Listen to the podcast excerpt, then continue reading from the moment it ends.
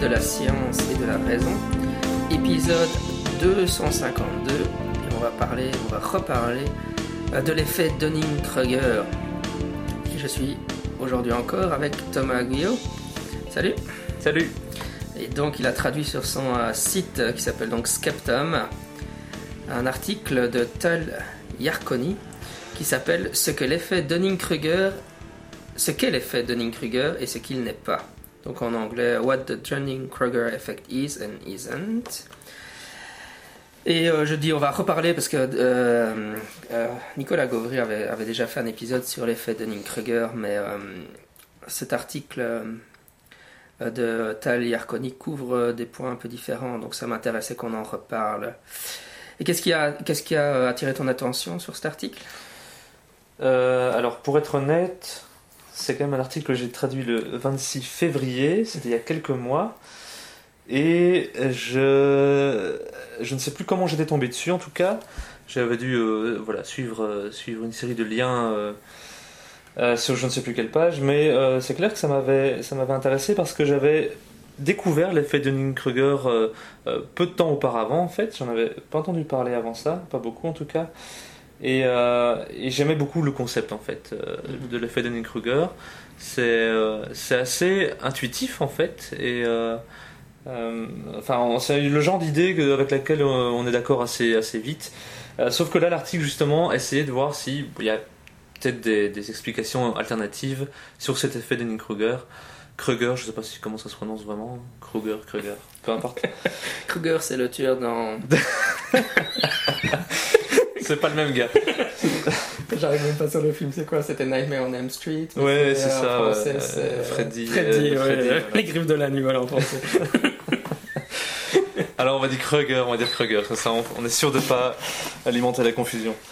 Euh, mais donc euh, voilà, l'article ici que j'ai traduit cherche à, à, proposer d'autres façons de voir un peu cet effet et, et avec des explications alternative qui, à mon sens, ne, ne, ne rendent pas complètement invalide euh, l'idée de base. Euh, mais bon, c'est toujours intéressant à creuser. Ouais, juste pour, pour, euh, pour rétablir un peu la discussion de départ. C'est vrai que moi, j'avais aussi pas mal entendu parler de l'effet Dunning-Kruger avant, parce que ça avait un peu explosé dans la blogosphère, tout le monde sceptique, tout le monde commençait à, à mentionner ce concept, a même peut-être un an ou deux déjà, même un peu plus.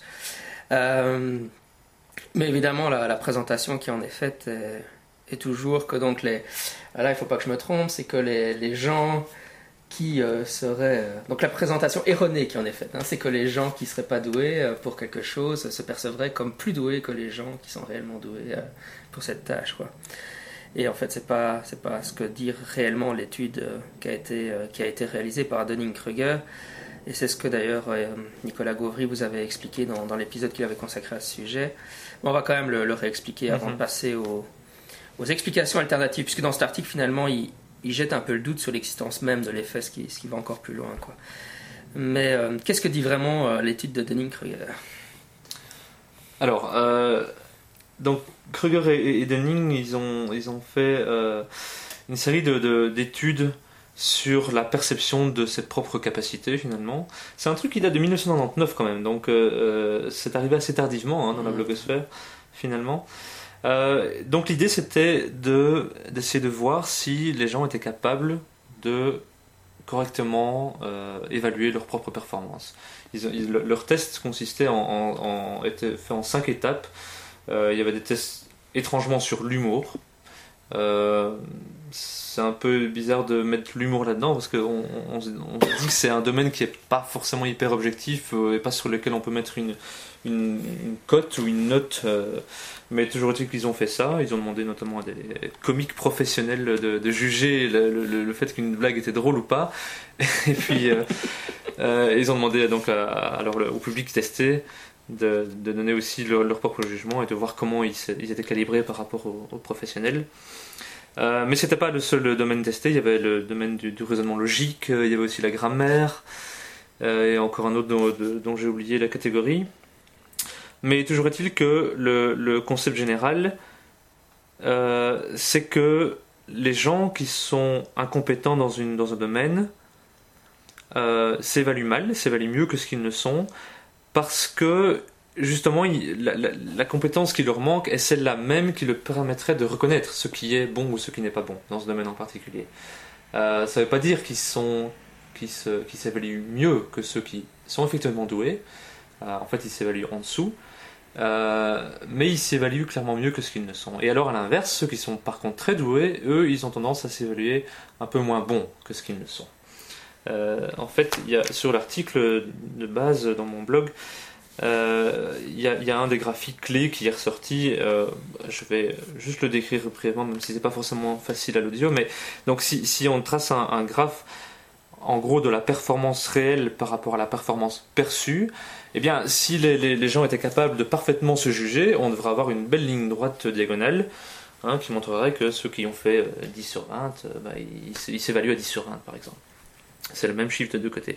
Eh ben, euh, c'est pas ça qu'on observe. On, a en fait, euh, au lieu d'avoir une belle euh, droite bien diagonale, on a une droite un petit peu aplatie comme ça, où, où, les moins bons se cotent trop haut, où les meilleurs se cotent trop bas. Et, et voilà. Et c'est ça donc l'effet Dunning-Kruger. voilà. Oui, donc là, la compréhension erronée de, de l'effet, c'est vrai qu'on a un peu en tête ce genre de choses que qui est des gens qui sont que nous on juge incompétents dans un domaine et qui, qui en gros se la pètent quoi, qui s'imaginent qui s'imaginent super compétents. Mais, euh, ça nous arrive tous dans des débats euh, sur Internet quand on est frustré, qu'on a l'impression d'expliquer des choses basiques au gars en face, mais qu'il a, il a l'impression d'être super compétent. Voilà, ben, comme, tu, comme l'article dit bien, ça c'est jamais que des anecdotes, évidemment. En mhm. réalité, euh, on peut. bon, c'est comme toujours le problème des anecdotes. On a, on a ces, ces exemples en tête qui, qui, fait que la compréhension erronée du, de l'effet euh, nous, nous, parle. Mais en réalité, on, on, a parlé à des tas de gens dans la, dans la vie euh, qui évaluent finalement très bien, qui sont pas bons dans un domaine. Quoi. Oui, oui, c'est sûr, c'est sûr. Je crois que l'article dit, euh, moi je sais très bien que je suis pas bon à la course à pied, quoi, parce que quand je cours, je suis essoufflé tout de suite, quoi. oui, oui, oui, non, c'est clair que ça s'applique pas tout le temps, et clairement, le, le un, un, petit biais de mémorisation sélective Enfin voilà, tout, tout problème de, de preuves anecdotiques, euh, ça, ça, ça, rentre dedans. Quoi. Mais malgré tout, c'est un concept qui parle bien. Je, je, on lit même souvent des, des, des quotes, des citations comme ça d'auteurs de, euh, qui, qui, collent parfaitement avec ce genre d'idées. Il y en avait une que, que, euh, que j'avais lue et qui m'avait fait penser à l'effet de Kruger, c'était de Bertrand Russell, mm-hmm. qui disait, qui disait quoi euh, le problème dans le monde, c'est que les, les, les, gens stupides sont pleins de certitudes et les, et les gens intelligents sont pleins de doutes, un mhm. truc comme ça. Ce qui, ce qui bon, c'est pas exactement l'effet de Kruger, mais ça, ça, colle un peu. Et donc voilà, c'est une idée qui, qui, rentre assez bien. Quoi. finalement, le, le, vrai effet de Kruger, celui qui est décrit dans l'article euh, réel, est beaucoup moins étonnant. Quoi. Bon, euh, dans, dans l'article que tu traduis, ils disent voilà, quelqu'un qui, qui débute en anglais, il n'a pas suffisamment de vocabulaire, il a du mal à, à distinguer les phonèmes de l'anglais il n'a pas les compétences qui lui permettent de, s'évaluer correctement, euh, euh, même s'il sait bien qu'il n'est pas quelqu'un de très bon en anglais, quoi. Mais il aura tendance peut-être à se surestimer. Euh, enfin, je veux dire, ce que je veux dire, c'est que finalement, ce que dit réellement l'article est beaucoup moins beaucoup moins surprenant ou choquant. oui, oui, finalement, euh, c'est relativement raisonnable ce que dit l'article, finalement. Hein. Il, il, parle des. De, de, de, comment il parle de ça Des méta, méta euh, mm. connaissances, entre guillemets. Euh, donc le fait d'avoir des connaissances sur ses propres connaissances. Le, voilà, ce, que l'article dit, c'est que si on n'a pas ça, si on n'a pas suffisamment de compétences ou de connaissances dans un sujet, bah, alors on va d'office pas bien se, se juger ce qui, somme toute, paraît assez euh, raisonnable. Mhm. Mais donc le billet que tu traduis propose quelques explications alternatives voilà. l'effet de Nenkuga jette un, qui jette un certain doute sur l'existence même de l'effet euh, sans le remettre complètement en cause. Enfin, donc, en tout cas, c'est des hypothèses alternatives qu'il faut, euh, qui, qui, sont discutées dans la littérature. Quoi. Et donc la première, c'est la régression vers la moyenne. Voilà, ça c'est un concept qui est en général assez, assez bien connu dans le monde sceptique, mais très peu ailleurs. Euh, je, pense, que pour l'expliquer, je vais, vais citer l'exemple euh, que je, qui est aussi cité dans l'article du, Sports Illustrated Coverings.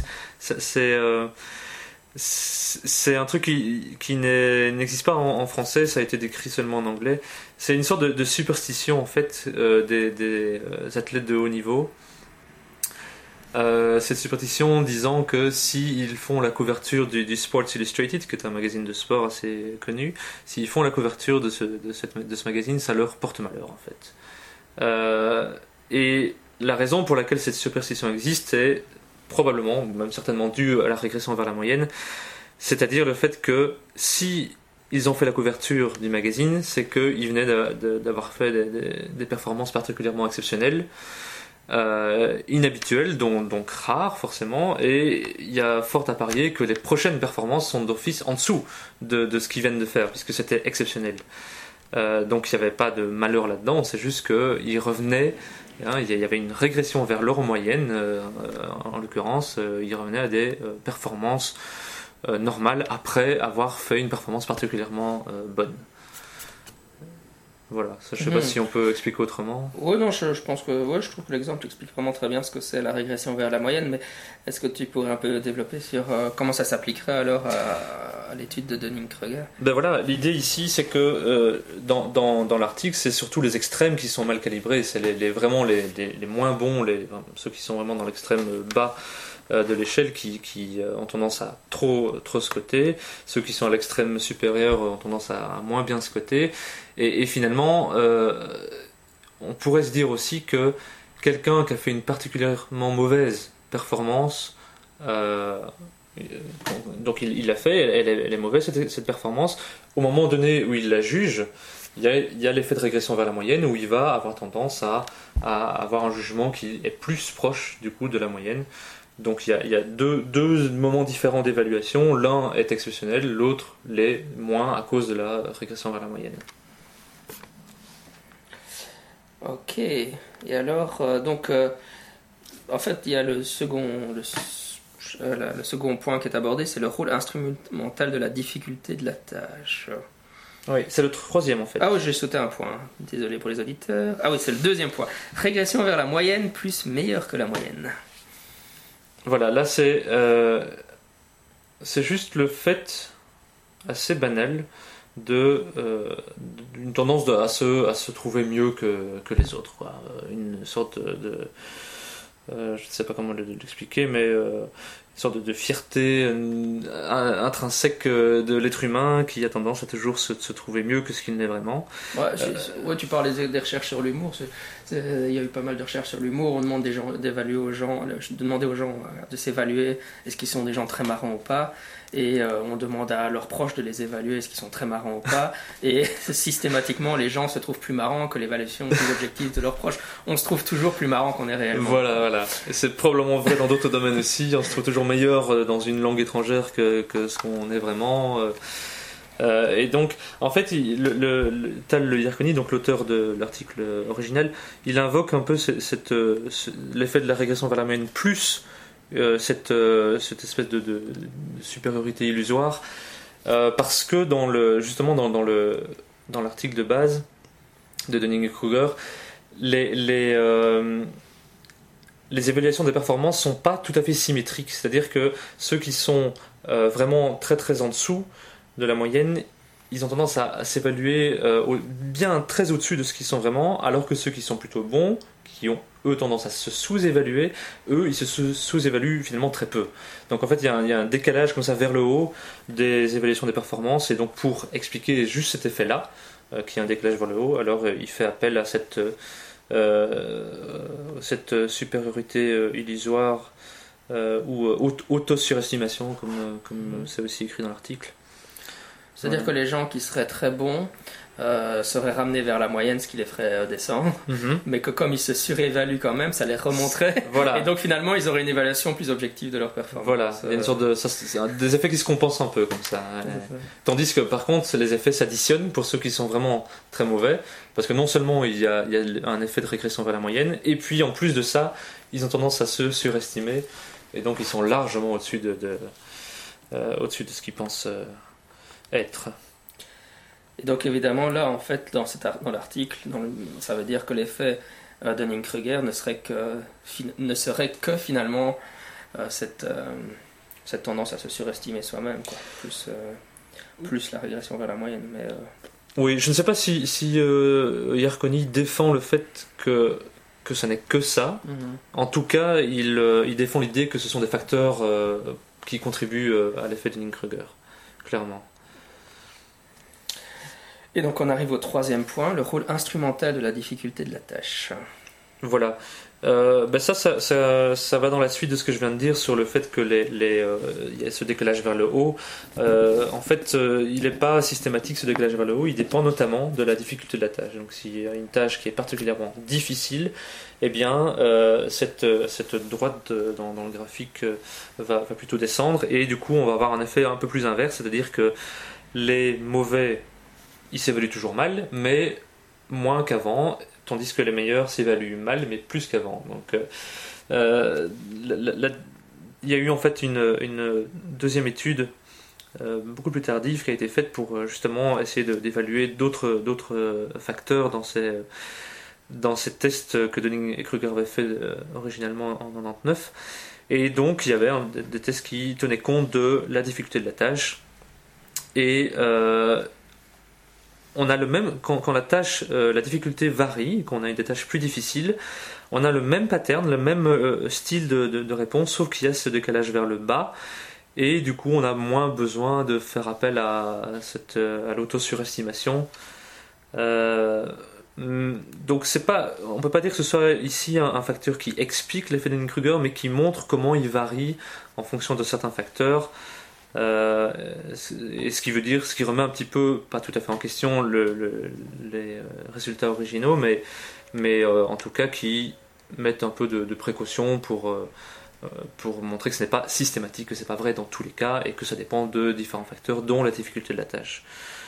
L'idée ici de, pourquoi la difficulté fait varier l'évaluation des performances vers le bas, notamment pour les, ceux qui sont bons malgré tout, c'est que euh, les gens évaluent aussi leur performance par rapport à, la quantité d'énergie qu'ils ont dû dépenser pour, euh, pour arriver euh, à, faire l'exercice demandé. Donc même quelqu'un qui est, qui est très bon, qui, qui donne les, bonnes réponses, s'il a dû réfléchir plus longtemps, prendre plus de temps, s'il a, il a dépensé beaucoup d'énergie cérébrale pour résoudre un exercice, eh bien il va probablement se situer, s'évaluer plus bas que ce qu'il n'est vraiment. Euh, et, ce serait donc la raison de ce décalage vers le bas. Mhm. Ouais, ce, passage-là m'a particulièrement parlé parce que enfin, j'ai un niveau intermédiaire en japonais, hein, euh, mhm. objectif, parce que c'est le manuel que j'étudie qui, qui, me le dit.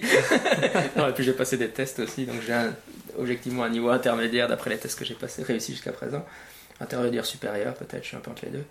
Euh, et, c'est vrai que quand, j'étudie un manuel qui était un peu, un, peu un peu trop difficile pour moi, parce que là je suis en train d'étudier pour un test euh, justement plus élevé, un test qui me mettrait dans la catégorie supérieure, quand je, je rame pour faire ce manuel-là, après t'as toujours une sorte de coup de blues et tu dis oh non en fait je suis nul quoi, je, sais rien.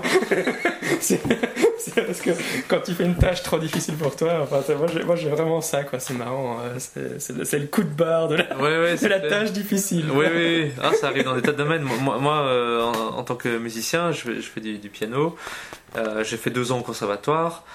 Et euh, donc j'ai un niveau qui me permet d'aborder quand même pas mal d'œuvres de, musique, mais alors quand je m'attaque à quelque chose d'un peu difficile, tout à coup oui, là aussi moi je me sens euh, particulièrement nul, euh, surtout quand je viens d'écouter une version d'un grand pianiste qui, qui, gère ça comme un pro, bah là tout de suite un petit coup dans un petit coup dans la fierté.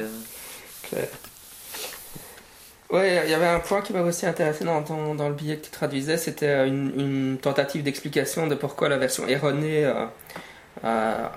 de la compréhension de l'effet de Dunning-Kruger.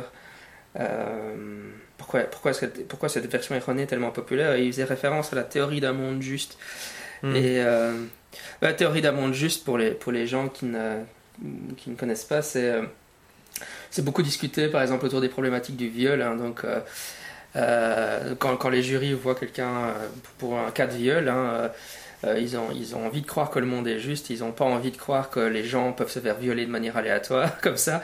Et donc, c'est pour ça qu'ils ont tendance à dire elle, a dû faire quelque chose euh, pour, euh, inviter le viol, c'est parce qu'elle s'habillait de manière, euh, de manière provocante, etc. Et ça leur permet de, toujours avoir l'illusion que non, les gens qui, ne font, qui s'habillent normalement, etc., eux, ils se font pas violer, hein, c'est seulement ceux qui s'habillent comme des putes qui se font violer.